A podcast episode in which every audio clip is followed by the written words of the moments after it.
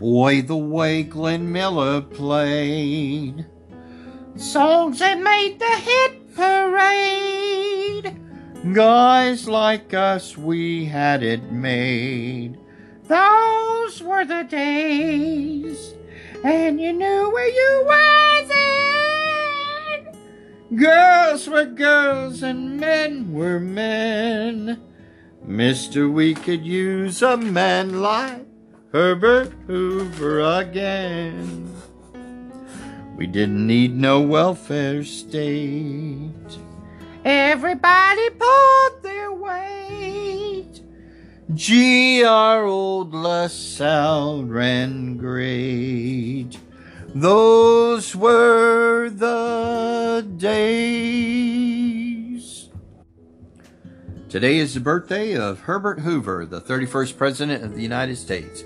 He was born August 10th, 1874, and he died October 20th, 1964. And that happens to be the year I was born. October 1929, stock prices dropped like a ton of bricks, and the Great Depression was knocking at the door. Many political and business leaders believed that the Depression would be a short term thing and not as long as it did last. President Hoover was first opposed to government interference into business. As a former president said years before, America's business is business. He believed that the state and local government area with relief, along with cooperation between businesses, should help take care of this situation, and the federal government, with its big hand, should never reach in and do anything that the state and local government could do. By 1930, the federal government did what it knew to do, and that was it had Congress pass a tariff that made it almost impossible for people to bring their goods into the United States. Some believe this action of the tariff caused the Depression to spread into Europe by 1931. With agriculture collapsing into a dust bowl and nobody able to plant their crops, the banking system failing and everyone losing their money, and the international scene where we couldn't even get merchandise into the country because of tariffs, the world was in a full scale depression, and America was losing hope. A chicken in every pot and prosperity around the corner were just words that Hoover would speak and people would not listen. It all fell upon a deaf ear.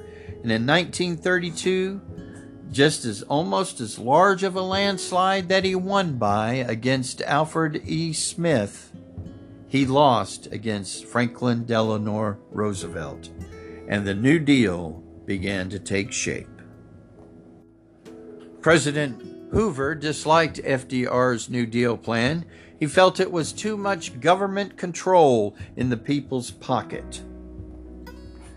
As Hoover left office, he returned uh, to Palo Alto, where he served as a trustee of Stanford University where in 1919 he had founded the Hoover Institution on War, Revolution, and Peace.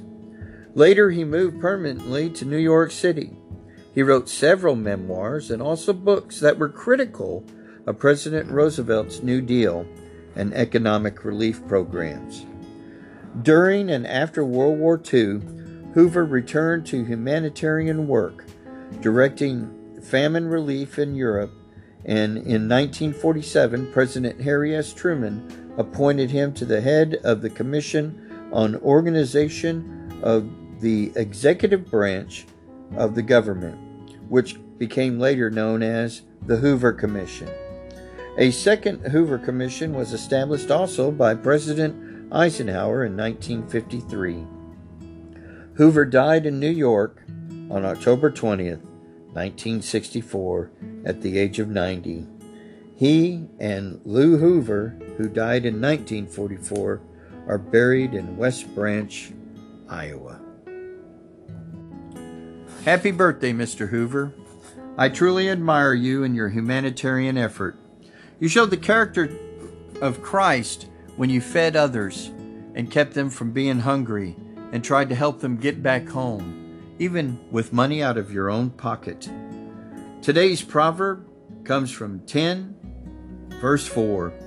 It says, He becometh poor that dealeth with a slack hand, but the hand of the diligent maketh rich.